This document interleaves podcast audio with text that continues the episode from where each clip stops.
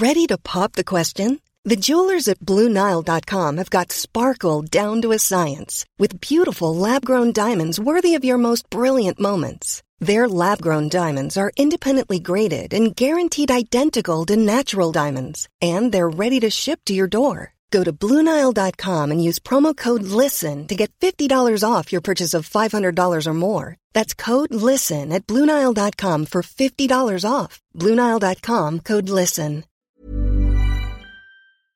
Are you ready to begin? Yes, I'm all set here.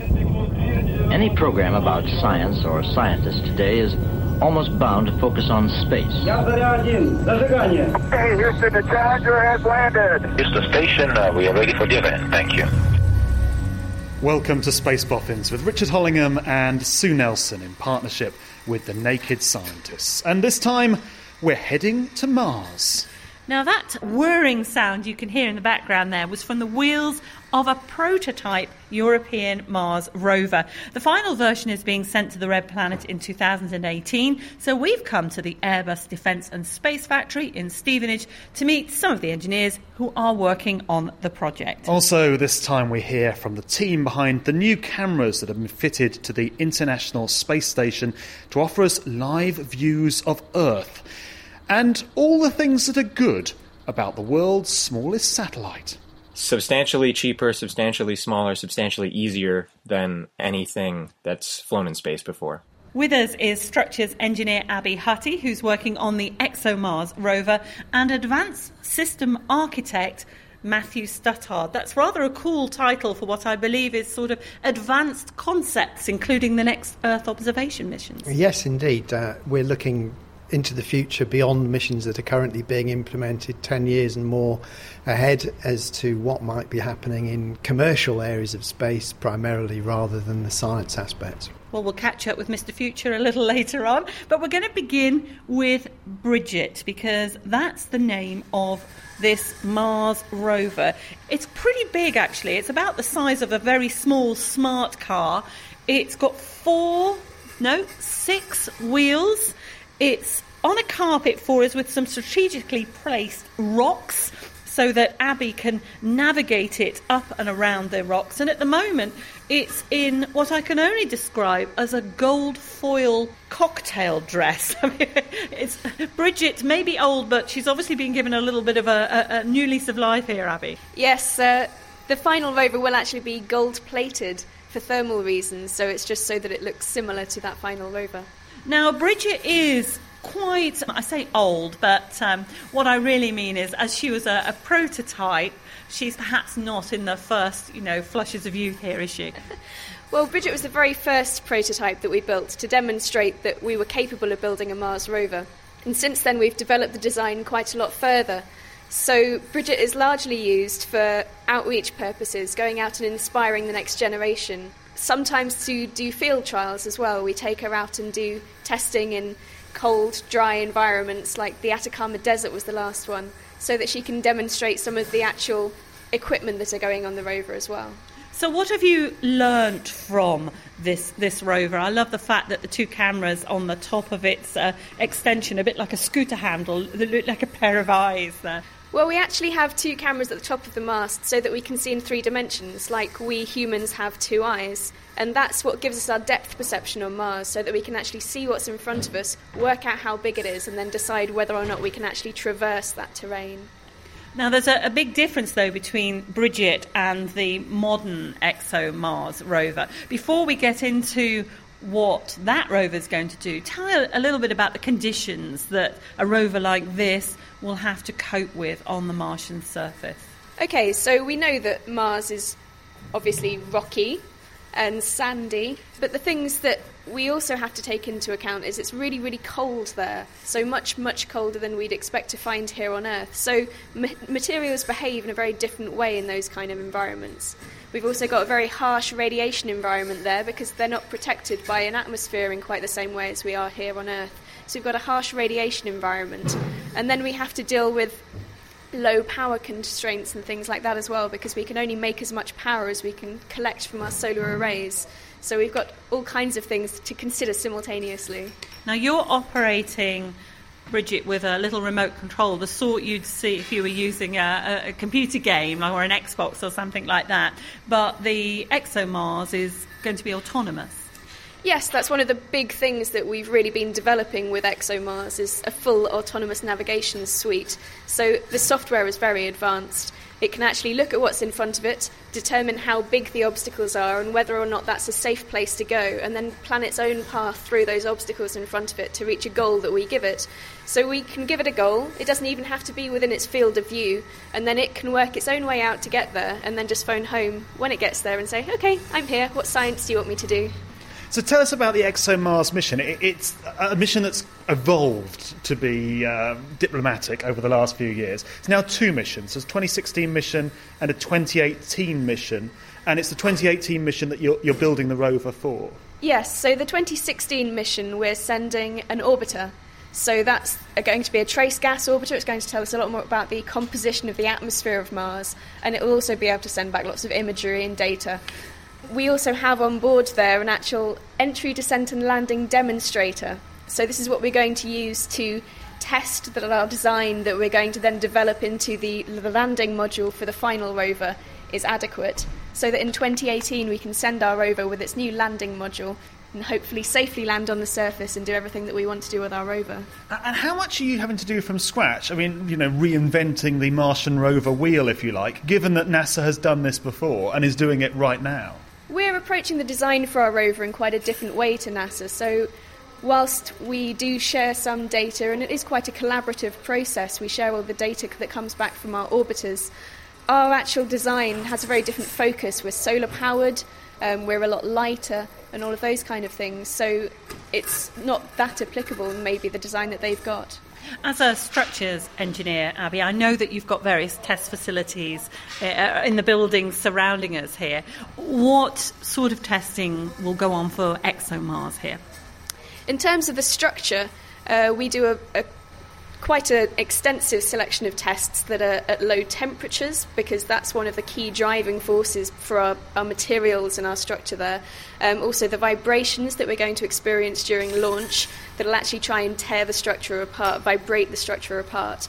And other things that we can test, we've got a, a big Mars yard that we're developing here, which has representative types of sand and rock that we can test the driving capabilities over, make sure that our functionality of our driving system means that we're not ever going to get stuck in sand or damaged when we fall off rocks, that kind of thing. Now, I know you've put down so that we're indoors, you know, this orange carpet and rocks inside this brick almost like a. I like the way someone's warehouse. gone out to a I carpet did. shop and bought an appropriately coloured carpet. Yeah. But Mars Yard, which you've been in, Richard, it's um, sort of closed for business at the moment because you're getting a, a, brand spanking new one. Well, yes, we're very excited. We did have a Mars Yard facility previously, and that was very useful for our preliminary design development. But now we've actually got several prototypes that have all been developed in conjunction. So, looking at different aspects of the design. So, some of them are developing the software, some of them are developing the hardware, the actual structure of the rover.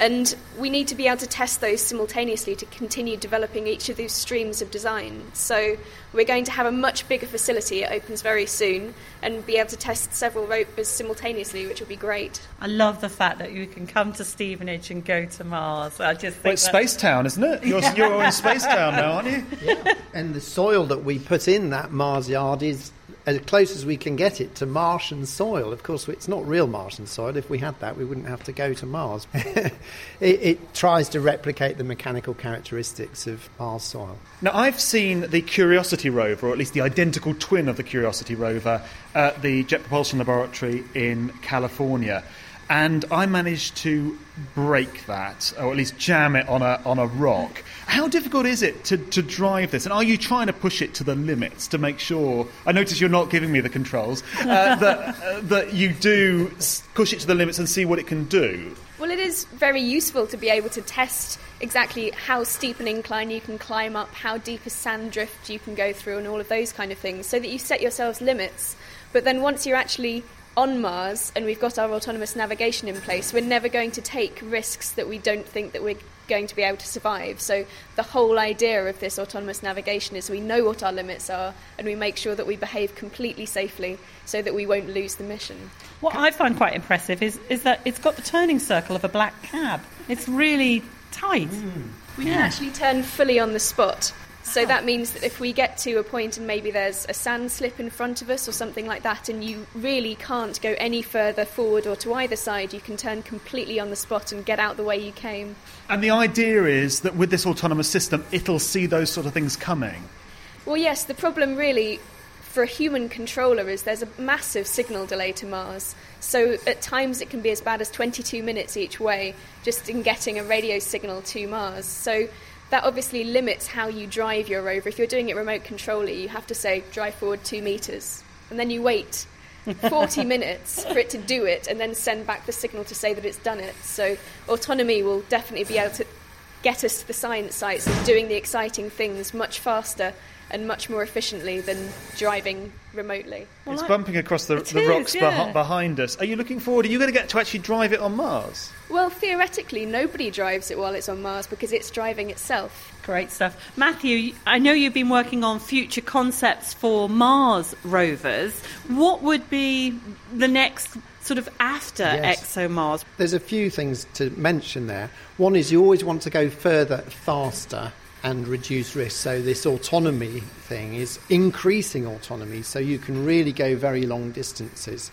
And if you're staying in the domain of wheeled rovers, then you might want a rover that can test the ground ahead because although uh, ExoMars uh, rover will be able to determine a 3D terrain map and navigate through that very well, it can't determine the, the properties of the soil ahead. So if there's like a sand trap, has to be a bit careful to avoid those kinds of areas. And if you want to test whether it, the soil can actually bear the weight, maybe you want a little probe scout rover that can run ahead and, and test that out. We're actually engaged in a project that's doing exactly that and, and having a little scout rover going ahead to do mechanical testing This of the soil ahead. so Star Wars. I love Yes. it. I love it. Uh, but then think further than that. I mean, some of the most interesting places on Mars are probably not on terrain that you can go over with a wheeled rover. What if it's on cliff sides? What if it's down a canyon?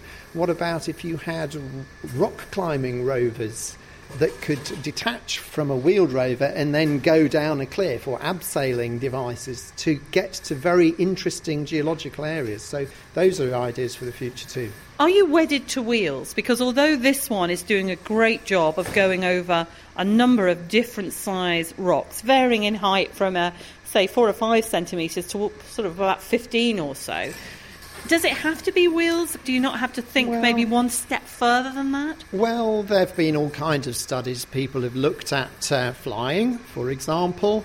It's rather difficult on Mars because the atmosphere is very, very thin, so you, you can't get uh, uh, lift as you can on Earth uh, atmosphere.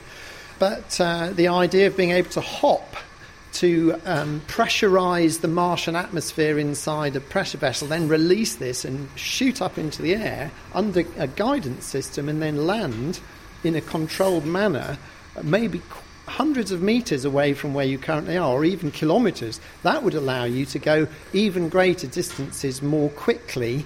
But of course, you have to have a- an extremely intelligent autonomous system to be able to do that. But we have been looking at a Mars hopper as a very advanced project idea uh, in the recent past. Whether that ever gets funded, of course, is certainly open to question. Meanwhile, Abby, what sort of state is the new Exo Mars rover in at the moment? Well, we're just beginning to get some hardware in, so it's a really exciting time for us actually. So, testing the actual uh, mechanical properties of those, those structural materials.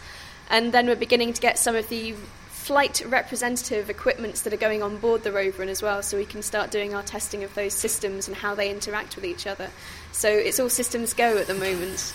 Well, Abby and Matthew, thanks very much for now. Do stay with us. This is the Space Boffins podcast in partnership with The Naked Scientists. You can find us on Facebook, Twitter, and on our blog at spaceboffins.com. In November, along with food, drink, and an Olympic torch, two cameras were delivered to the International Space Station by a Soyuz rocket. And we have liftoff, liftoff of the Soyuz rocket and the TMA-11M spacecraft on a truly Olympic leap, delivering three more crew members to the International Space Station on a historic mission to continue the seamless transition of humans on their own relay to continue studying science in space. The cameras were built in the UK by RAL Space for the Canadian company Earthcast and will provide users on the ground with free live pictures of Earth from space. Two cosmonauts fitted the cameras to the outside of the space station on January the 27th, and I joined members of the RAL Space team in Oxfordshire as they watched a live feed of the action.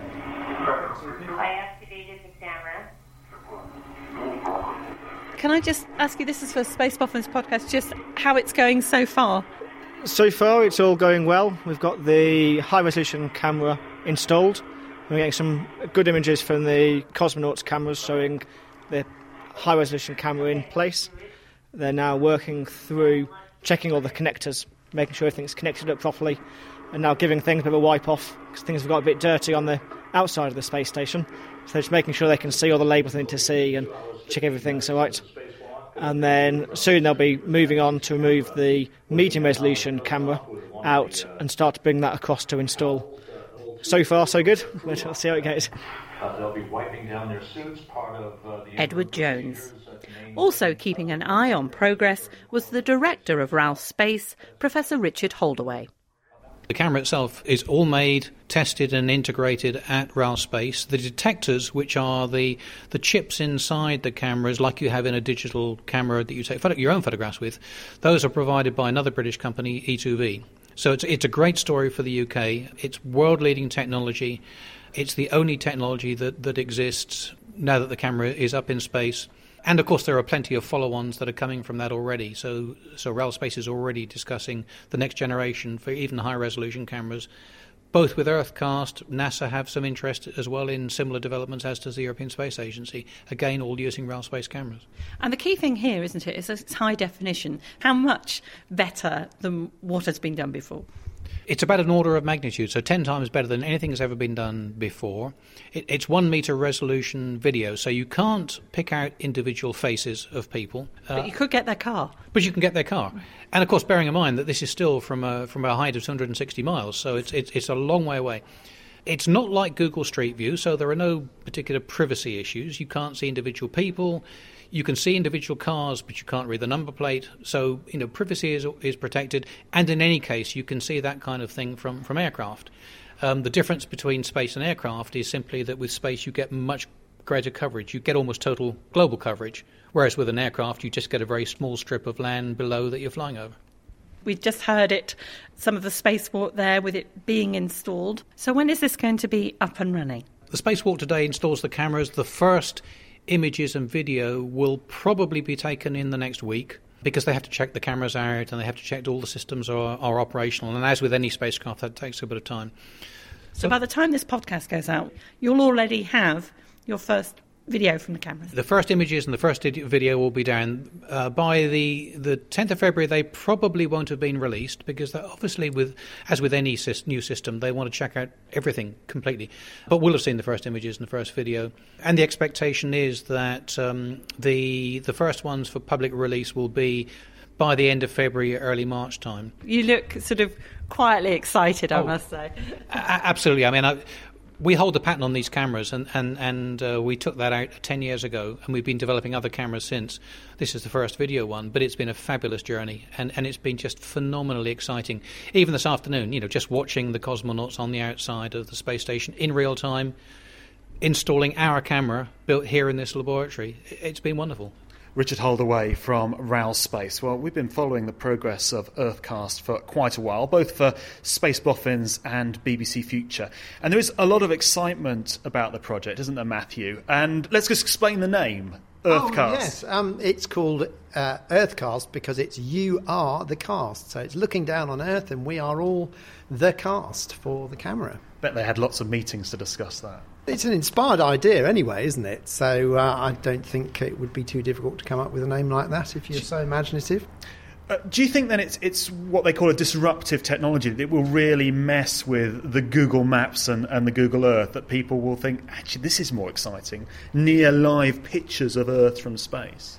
Yes and no, because it's really something that is going to inspire the masses. This is about getting lots of people interested in being able to really interact with space and, and being able to see what's happening right now and um, being able maybe their business model is very interesting. If you're prepared to pay a fee, uh, they will have it film over your football field and you can make a hello mum picture with lots of your friends and you can see that from space. And that's a fantastic idea. So this is really about the business model. And of course, this the high resolution video camera is one meter resolution, so it's not going to show individuals, but it'll show quite a lot of detail. And it will, I understand, take something like 150 uh, 60 second segments per orbit potentially. So, and it's highly steerable as well. So it, it can point in all kinds of directions, but it can't do the whole Earth all at one time. So you can buy a, view from it over an area that you're interested in. That's a very interesting idea, but I'm not sure that it's going to change um, what we know as conventional Earth observation imaging for a whole bunch of technical reasons, which perhaps uh, I won't go into at the moment. I was going to say the less technical reason is it could go overhead, you could plan your whole day, you could do your wedding, you could plan your wedding when it's coming overhead and it's cloudy. That's always one of the problems with uh, optical imaging. Of course, radar imaging uh, doesn't have that problem with nighttime and, and cloud. And of course, as it's not in a sun synchronous orbit, uh, because the International Space Station is, is in, a, in a low Earth orbit at a lower inclination, it is going into night you know, really quite, quite frequently, and the illumination conditions and so on are going to be different. But still, hell, it's a webcam in space. That's fantastic. it is indeed. And uh, we just lost Abby there for a second, who had a coughing fit. You can come back in, uh, Abby. There you go. Um, Matthew, you're working on future concepts, Earth observation satellites as well. So, what's the future of Earth observation satellites? Well, there's an interesting future in these projects to have small satellites, many small satellites imaging the Earth from up close. But one thing that we're looking at is putting a very high resolution camera on a telescope in a geostationary orbit. So, this is where the current communication satellites are. And as you know, communication satellites have a fixed view of one part of the Earth. And if you can put a camera that far away but with a powerful enough optics on it, then you can get really a rock steady view of one part of the Earth in uh, continuous mode. So the idea with putting a, a, very capable camera with a huge optical system on it at geostationary is you could get two meter, three meter resolution imagery in color in video mode, monitoring quite large areas on a continuous basis, not just as you fly past at uh, 7,000 kilometres an hour, but uh, you know you've got a fixed view of the Earth. That would enable all kinds of new things: situation monitoring, monitoring major events, looking at disasters, that sort of thing, and being able to get this kind of real-time view that space systems that we have at the moment don't really give you. Now, regular listeners will know that a while back we bought a satellite. A tiny, tiny satellite around the size of two postage stamps and as thin as a slice of processed cheese. It was part of the KickSat project, a crowd funded spacecraft conceived by Cornell University student Zach Manchester. Well, now it's a reality. The 30 centimetre long KickSat satellite's due to be launched in March, carrying a hundred of these even smaller satellites known as sprites. Unfortunately, due to an administrative error, our sprite was not loaded on board. But we're still going to follow the project via the East Anglian Amateur Radio Observatory, who are tracking the sprites from their base in Hertfordshire, and particularly ones operated by the British Interplanetary Society. Well, a few days ago, I spoke to Zach about the project and what happens next. The idea here is to make space super cheap and accessible to as many people as possible so that hobbyists, um, ham radio clubs, high school students, university students, anyone really who's interested would be able to do this for, you know, eventually a few hundred dollars. So substantially cheaper, substantially smaller, substantially easier than anything that's flown in space before.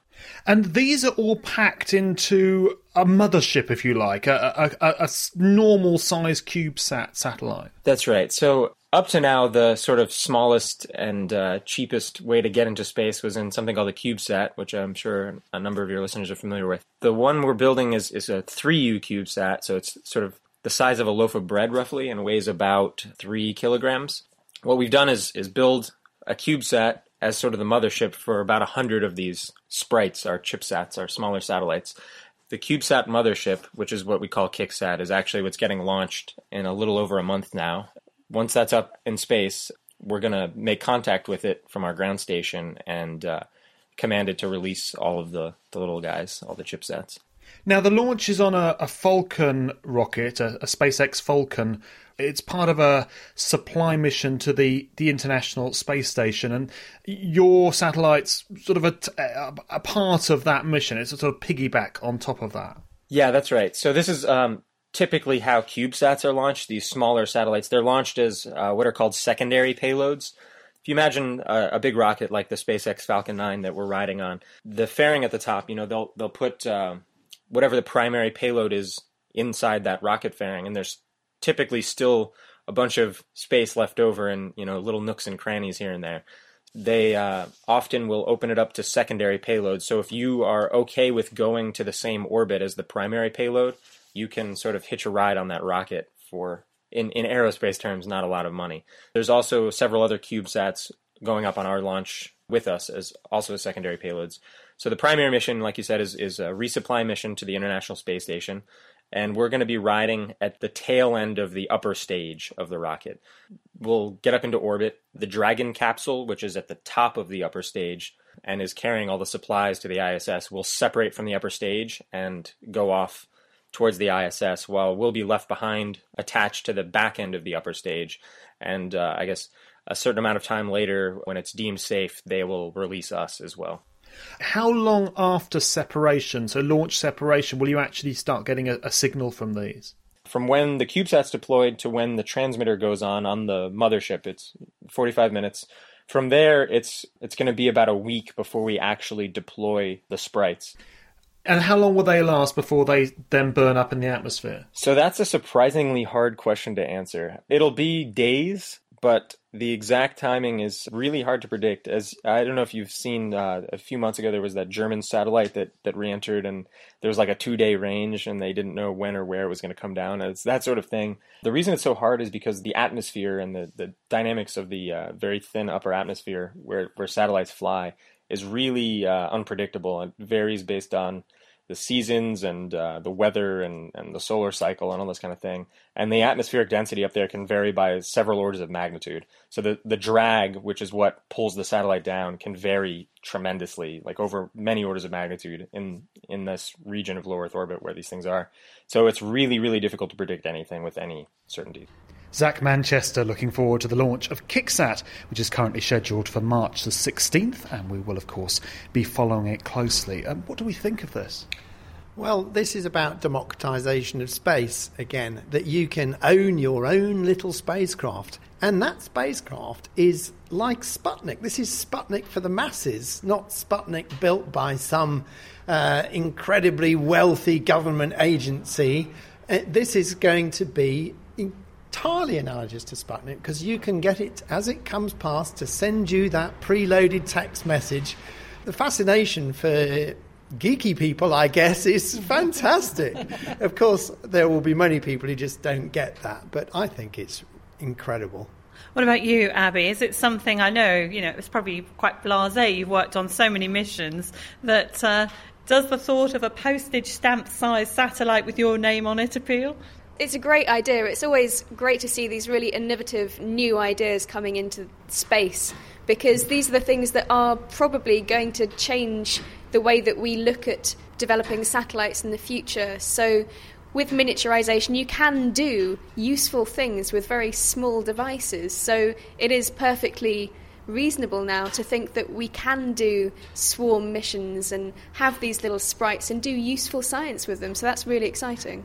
Well, thanks again to our guests here at Airbus in Stevenage, Abby Hutty and Matthew Stuttard. Perhaps you could get this going again, Abby. That would be great. We might as well hear a little bit of the prototype Mars rover before we end the podcast. Here we go. Excellent. We'll take some pictures of the rover and stick them on our Facebook page, where you can also let us know what you think about the podcast and also the stories we cover. Within reason. And that's the Space Boffins podcast, produced in partnership with the Naked Scientists and supported by the Atrium Space Insurance Consortium and ABSL Space Products. I'm Richard Hollingham. And I'm Sue Nelson, and we'll be back next month. Thanks for listening.